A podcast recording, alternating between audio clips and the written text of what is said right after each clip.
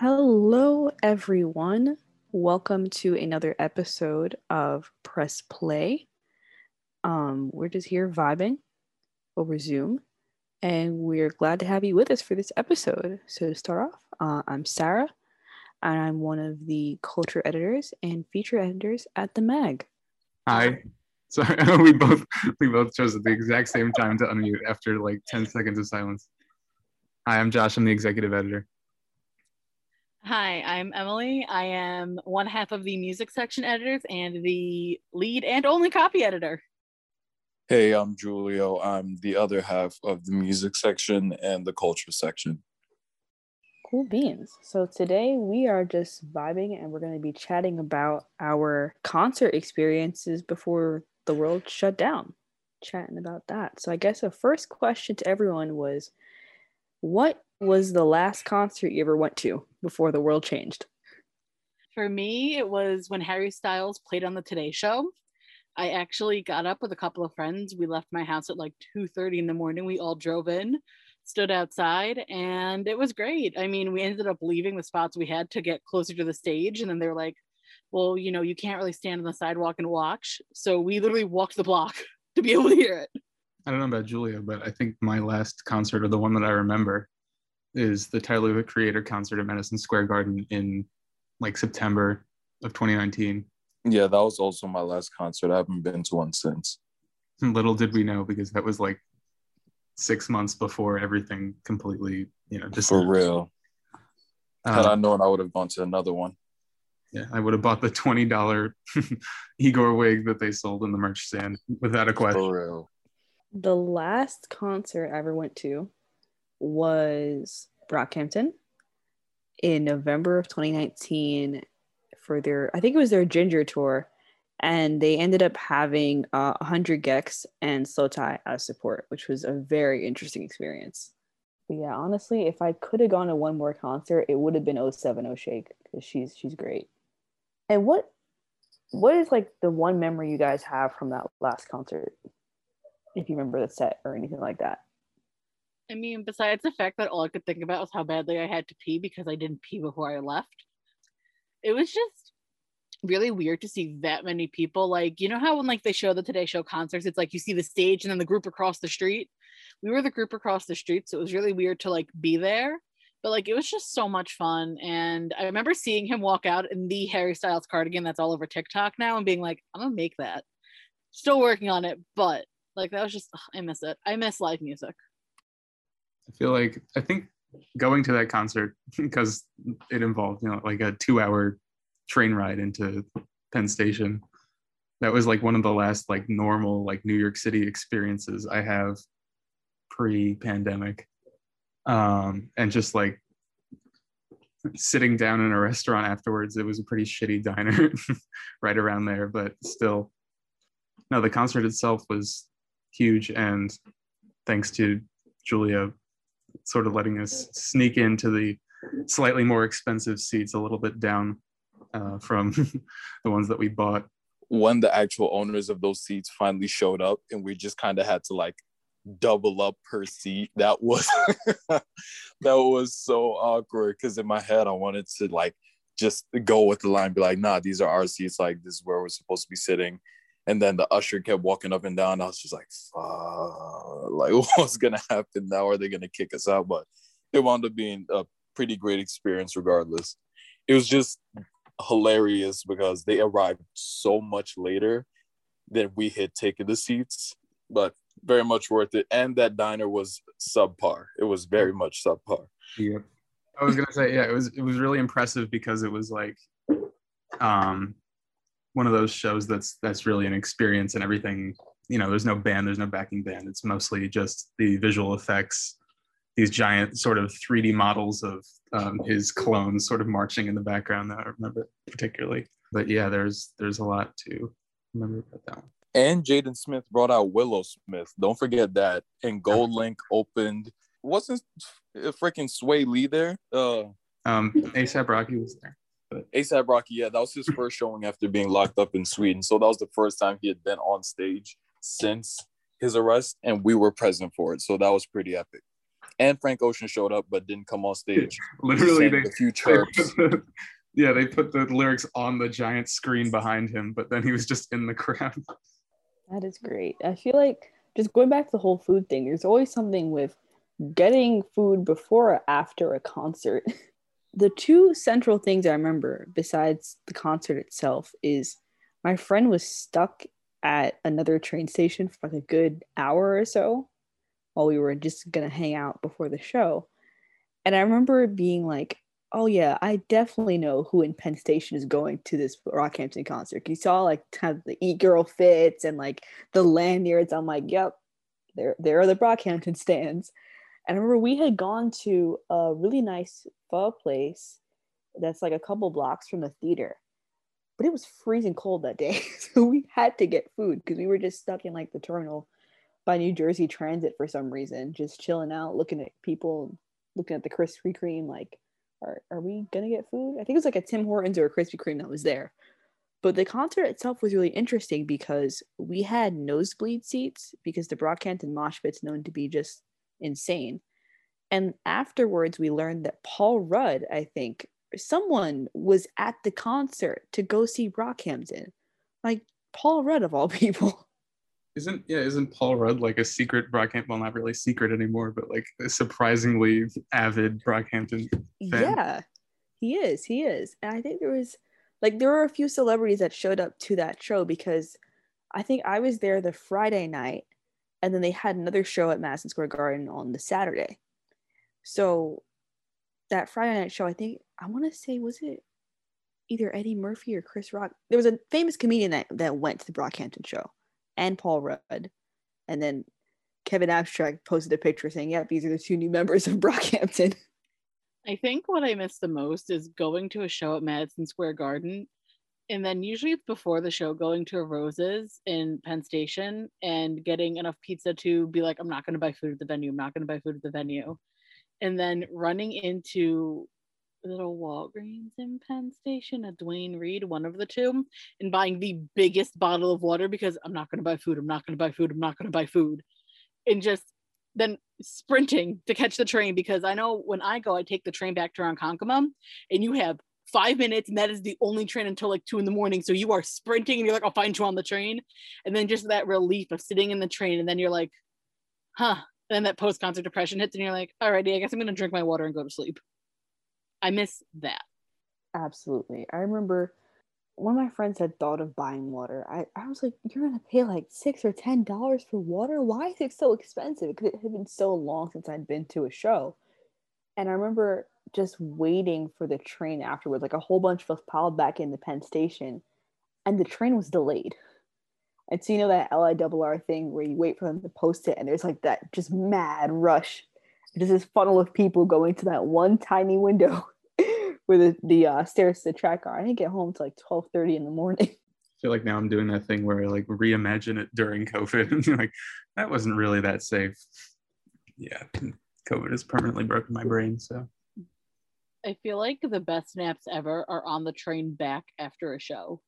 Especially because like I'm always the last stop when I tra- take the train back, so I know I can just knock out and be fine. Like stretching out on like once like like people start getting off and you have like the three seats to yourself, and it's like ah yes, nobody look at me, I'm taking a nap now. Yeah, I'm pretty sure I passed out on the trip back. yes, I don't think I had time to because my my usual stop is like in the middle. So it's like if I miss it, I'm gonna end up somewhere very far from home.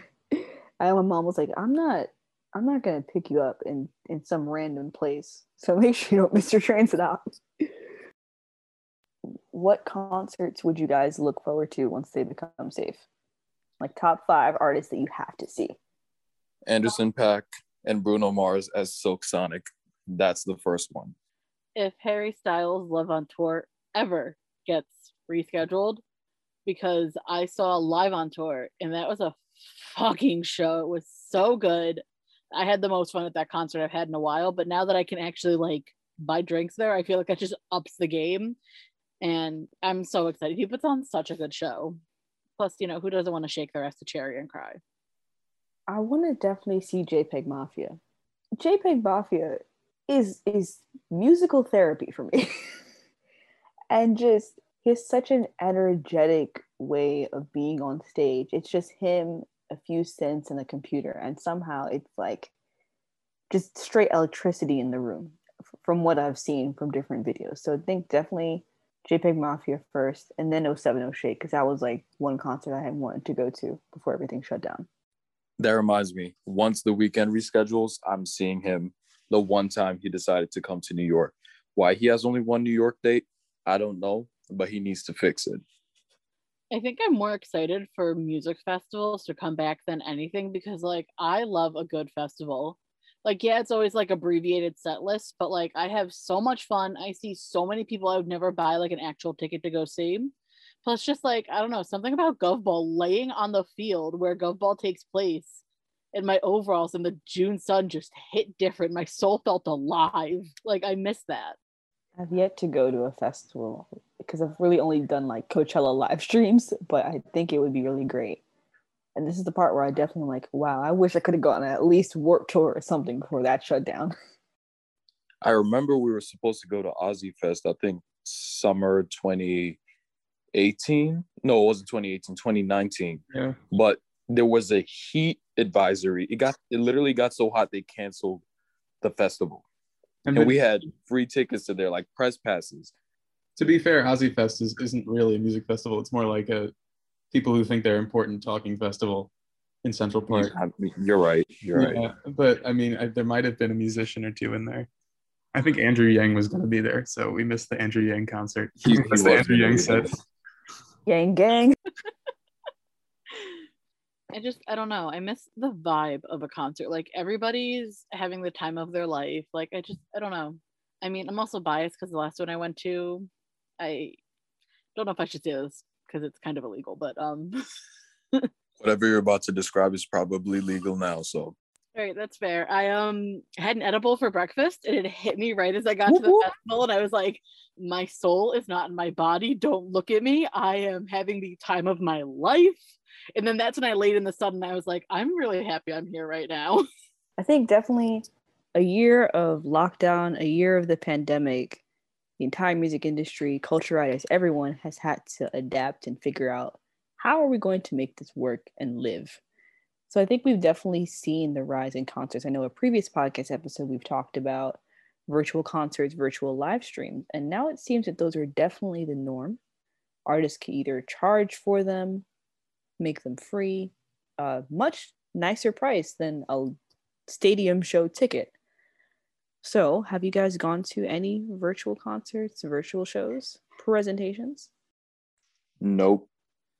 um besides those ones that they would air on TV where it's like let's come together like in the beginning of the pandemic no because they make me really sad because I'm like huh and then I think about the fact that I'm like this could have been live and then I just get really sad because I was home and my family would watch those kind of like compilation, like very, they're very scripted. They they kind of have a formula to them. Um, it was kind of like cope directly into my veins type stuff, and it felt like I don't know. There, it was it was therapeutic in a sense, even though it was kind of like predictable, formulaic. You'll see stuff and you'll know. I think I've seen a few, like in terms of like you know the stuff that they would air on TV, and then I'm like, oh, this is so cool, and then you'll see the singer like without a mask, and then it'll pan to a instrumentalist and they have a mask, and you're like, oh, back to reality. I think really only virtual thing. Um, Brockhampton had a virtual release show for their most recent album that dropped on Friday, Roadrunner: and New Light, New Machine, and they filmed it over at Rick Rubin Shangri La Studios in Malibu, California, and it was it was pretty good. They're they're well known for like their tour graphics and having lots of different moving parts. So I think it definitely worked out well for them. I mean, it opened up with one of the singers on a horse. There was a live band. It was great. It was really nice, and it's a good probably like hour and a half show with some fan favorites and some of the new tracks mixed in. Unrelated, but did you know Rick Rubin's actually like an alt-right Alex Jones guy? Wait, what? I have I have information that I'm not going to disclose, but yeah, That is an interesting turn of events there. That's really interesting. It's sort of like that thing where I, I watched Frasier for three months straight, all 11 seasons, only to learn that Kelsey Grammer is a Trump supporter. Just the most unlikely things. It's kind of like a separate the art from the artist type thing. Definitely. Julio, any thoughts on this? Oh, I mean, it, it doesn't surprise me. I, at this point, some people's political ideology is going to determine whether or not I interact with their work, no matter in what capacity they have work or create art. So when I find random shit out like that, I'm like, damn, you used to be cool. And then I just kind of deuce it up because what's good with you? I can't listen to these lyrics in good conscience and like enjoy them. Like, no, especially if you pander to specific audiences. If your politics says otherwise, I can't I can't mess with you. That's a moral thing for me. Definitely. I feel like over the past year, especially with the different protests and just being more accountable and holding artists accountable for just various things that they've done or how they carry themselves, I think that's an important thing to note as well that in today's world we have to make those distinctions in terms of okay well am i really going to support you if you say that you're you know if you're a feminist you support different um, causes but you're not living it well there's definitely a disconnect that needs to be addressed. You could say this about pretty much anything but especially now everything's online. That's that's a take that's been repeated like numerous times but like it, it's still true. It, it remains true that when everything is like spun up by the fact that it's online and you're constantly you know on social media more than you're interacting with actual people you know people can tend to expose their innermost selves to the outside world and that's kind of what creates that that cycle. Like the lady who lost her job on the mandalorian like uh, you work for disney. You know at least on the pr front disney cannot align with your personal beliefs. Why speak on them at all? She just lost a job that probably would have fed her and her family. If I lost a Disney gig, no words, no words. I would be beyond upset, and all because she couldn't shut up. Like seriously, okay. She's making a movie with Ben Shapiro though, so that doesn't surprise me. Whenever I hear Ben Shapiro, all I think about is the conspiracy theory that he was one of the um, people in the Capitol that stole AOC's shoes. Anytime I think of Ben Shapiro, I just think of all the memes that happened when he tried to respond when WAP came out. Like, let's just talk about that for a second. Right wing dissent on pop culture and music, which we've seen especially with uh, Lil Nas X's video, as a, a nice little segue there. I feel like they get all mad about it, but like I think I sent Julio this meme where it's like I can't have my have my kids watching that. Like if you watch South Park in the early 2000s, you literally see Satan sleeping with Saddam Hussein. Like South Park in its own is a whole other I don't want to say enigma, but it's its whole own other category. The idea that there's like some standard of of art in terms of morality and then anything below it is falling into degeneracy is like a thing that's existed for pretty much ever and i mean especially now it's kind of a distraction from actual dealing with actual material issues so for those of you time travelers um back in the in our day Lil Nas X is a famous rapper uh, from, you know, the classic uh, song Old Town Road. Uh, he puts out a video for his song "Call Me by Your Name." Um, it discusses his sexuality and I think like a fling he had with someone and wanting to be like, you know, acknowledged. I- I'd say. I hope I'm not interpreting that wrong, but the most flack he gets is for the video, which has a whole bunch of amazing outfits, a whole bunch of like just very high production video. But you know, there's also the part where he gives the devil a lap dance and takes the devil's crown and defeats the devil.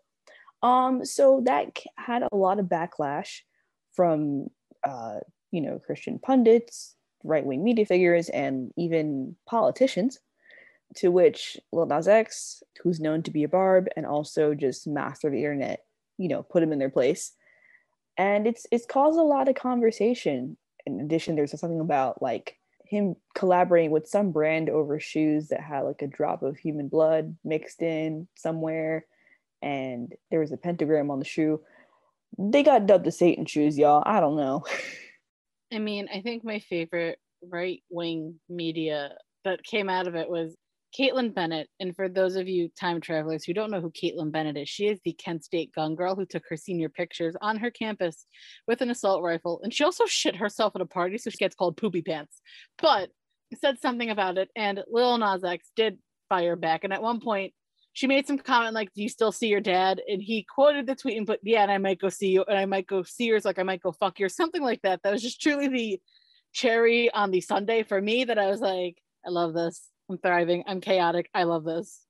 Absolutely. And I think just for me, being a Christian, also wanting to be a music critic, it's been a really interesting place to be in.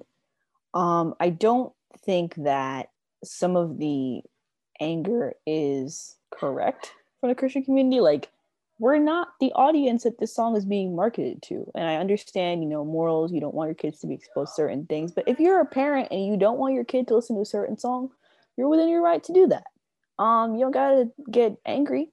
If I recall correctly, our Christian Christians are supposed to, you know, spread love and also, of course, yes, there's things that they're not gonna agree with, but it's not our place to judge because we mess up as people too there's a really great TikTok from a guy named Cross Cultured Christian, and he talks about like, well, how are you guys to get angry at Lil Nas X? Are you guys practicing what you preach? Are you showing love to people?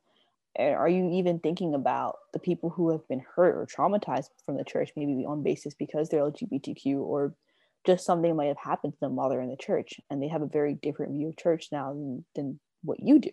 So I think that's an important thing that Christians should take into account. But as a music critic, it's a really catchy song with a video that you're never going to forget. So there's that too.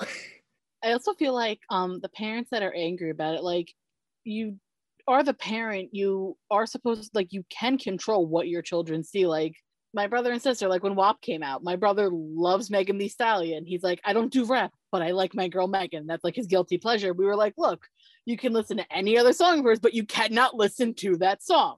Easy peasy. Same thing with Call Me By Your Name by Lil Nas X. My sister was asking about it. And my mom was like, look, you can listen to the song, but you cannot watch the video. You know, so it's like as parents, you do have to like be like, hey, like you can't do it. But like kids are kids. They're gonna see shit they're not supposed to. But like you can't blame everyone else and be like, oh, you can't like be a parent, say no, set boundaries. And that is my soapbox today on that. Exactly. I mean, even just for us growing up, there's definitely pop culture moments that ruffled our parents' feathers as well. And we still we ended up okay. We ended up okay. I mean, some of us have been on Quotab and Tumblr and seen some of the things we've seen. Probably not, but hey, we ended up okay for the most part. So it's like we also have to recognize that this video sits in a lineage of music and pop culture moments that use religious imagery. It's not anything new and kind of invert it or use it for whatever purpose they want to use it for artistic purpose or you know to provoke art and music is about causing conversation expressing things so can't get too mad. Yeah i guess we're just fortunate that this is just happening in kind of the sphere of public approval or the sphere that that conservative right-wing reactionaries are creating to be kind of that sphere using a lot of spheres. But thinking going back to like in the 1980s the kind of conversations that were happening around like devil worship in music and backmasking and like hidden messages and all that kind of stuff you know that was happening in a very legal sense. and in a way that actually you know was could be considered repressive of speech you know that's not really happening at the moment and hopefully won't in the near future but you never know we might have another let's invent a new parental advisory sticker that that goes on before every satan worshiping video from now on was that Nancy Reagan's doing? I mix up who did Um, I think it, was Tipper Gore, Al Gore's wife. I know it was some old white lady. Um, yeah. Yep. Even though we can't say you can't do it because America has many flaws, but alas, you can't say, oh, you can't do that because I don't like it. Like freedom of speech. Technically, I guess it falls under that. I don't really know. Everyone has the right to do what they want. I mean, boomers will go nuts for Highway to Hell by AC/DC, but you know, Lil Nas X gives Satan a lap dance and sings about how you know he's gay, and they're like, ah, ah, ah, ah the world's ending. So I mean, hypocrites, beggars can't be choosers.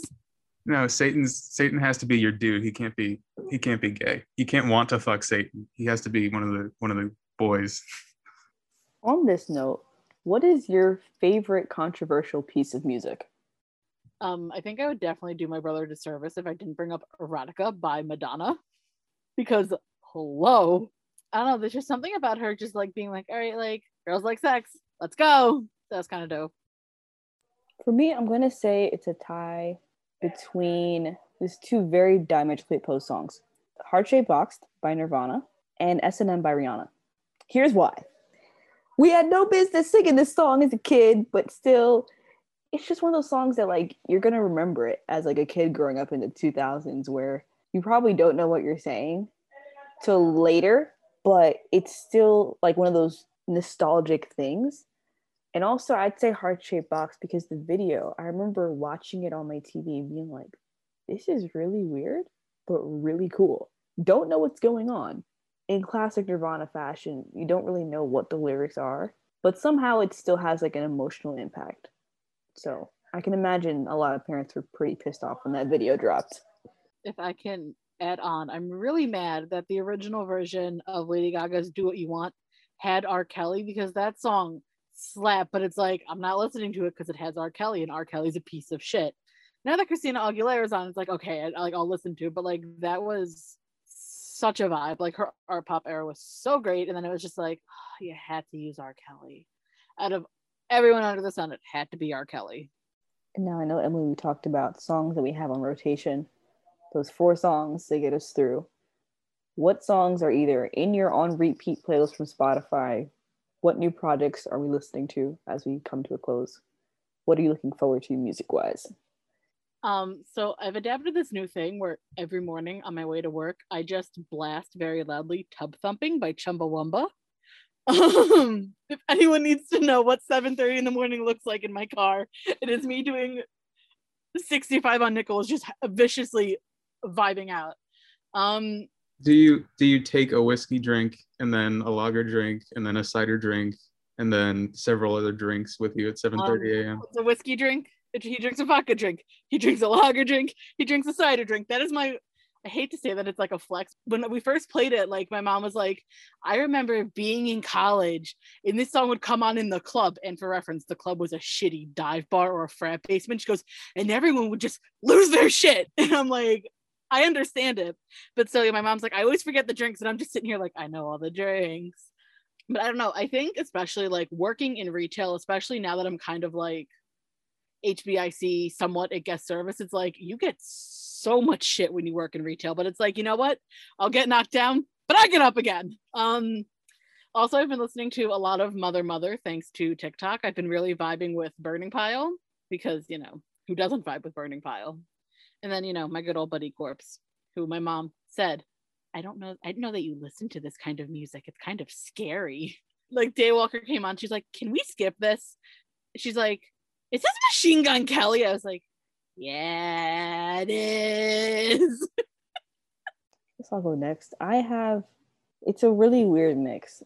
Zach Fox, who is the star of one of the best songs in existence, Jesus the One I Got Depression, has a really great song called I Hate You Too, Little Nigger. And it's just the video, no, there's no video for it, but the lyrics are just so bizarre and catchy that it makes you laugh, but it's also like a really fun song. Leo Season by Late China. That song is just really fun, kind of edgy, kind of, you know, good old bad bitch vibes. And finally, I would also say Booker T by Bad Bunny. I started working in the kitchen of my local fast food job. And because of that, I've listened to a lot more like Spanish music, just Latinx music and reggaeton. And Booker T by Bad Bunny is a theme song, a hype song, will be my song of the summer. It is fantastic. The song that I've been currently rotating the most is uh, Footsteps in the Dark by the Isley Brothers because that song is timeless. I, I think I'm kind of like an album person, just generally, because it gives order and structure, and I need to do things in an obsessive, orderly way. So the Brockhampton album, since it came out, slowly working my way through that one.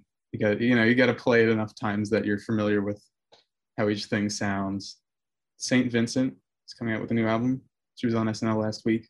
It's kind of like a 70s throwback, like Julio was talking about, except it's kind of like revisionist history, I guess, in a way, because she's like reinserting herself into that kind of 70s songwriter, kind of like glammy kind of sound.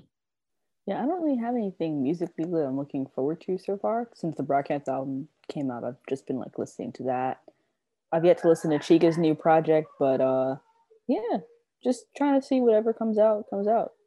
Also, um, random thought to throw in there. One of the one of the more interesting concert experiences. Also, one of my last because it was in the year before COVID in 2019. Um, seeing Thundercat live and having Zack Fox as the opener, but it was it was at the Blue Note in Manhattan, so a very very white audience, uh, as you can imagine, not exactly primed for his his stand up material, and that's what he was doing. So I would say interesting, maybe not his target audience, especially this was pre Jesus is the one. So yeah, that was something.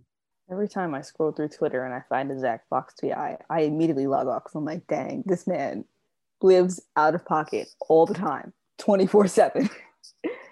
But um yeah, I think that about sums up all our thoughts on pop culture and things that are happening at the moment. So to all you time travelers, thank you for listening to us in whatever time you're in as the world's around. How are you doing? I hope you're vibing. To those within the present time of 2021 and onward, thank you for listening. So I guess everyone can just go around and say like, you know, promo our socials and all those different things. And Josh, I think we have a new issue out, right? Yes, we do. It has a skeleton on the cover. I can't show you since this is audio only, but I'm going to sh- hold it in the Zoom for the purposes of me doing that. It's very nice. I've unofficially named him Mr. Bone Jangles. If anyone, Mr. Bone Jangles, yes. I mean, he's got he's got a chain kind of like stuck in him, so that's Mr. how. Bone He Jangles. Iced out. if there's a lot of skeleton related stuff on campus, you'll know it's him because of the giant chain through his eye. But yeah, new issue out. We're gonna try to do one more before the semester ends, and hopefully be back in person in the fall. Our socials are SB Press on Twitter, the SB Press on Instagram, the Stony Brook Press on Facebook. If anyone really wants to find us on Facebook, uh, sbpress.com is where you can find pretty much anything related to us. And our issues are available on campus in print as well as digitally on issue.com slash sbpress, which is issuu.com slash sbpress. So if everyone wants to shout out their own personal Hey, y'all feel free to follow me on Instagram or Twitter, Julio, J U L I O underscore Taku, T A K U. Feel free to also join my, well, subscribe to my podcast, Across the Mic with Julio Taku. If you want to write for us, please reach out to any of the members on here. And yeah, just keep on fighting the good fight, wear a mask, sanitize your hands, and Black Lives Matter today, tomorrow, yesterday, forever. I guess if you want to follow my Instagram, it's Emily Scott, E M I dot L Y S C O T T, like the toilet paper brand. I mean, I'd give my Twitter, but it's kind of boring. But my personal Twitter is a real fun time, and that is at local by Taurus. Give me a follow. Tell me you came from this, and then watch me just shit post my entire life for everybody to see because I am not real. Amazing. also my handle everywhere is sir josh joseph because i was an edgy 13 year old once and then i gave up We stand all the edgy former usernames in this house. So, y'all, my Twitter, if I remember it correctly, is Sarah Beckford five. It's B E C K F O R D, and it's Sarah with an H. My music blog, which is sort of half alive, is Sounds Like Infinity on Tumblr. Check out the author page for me on the Brook Press. Come join the press.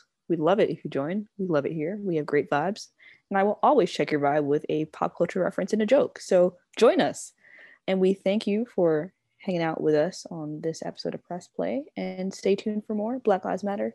Please drink water and keep on vibing. all of us saying join us kind of has the same energy of the twins in The Shining when they're like, "Come play with us, Danny." it's like it makes it sound like we're a cult. I mean, We have a presence. We do. we we kind of have the thing going on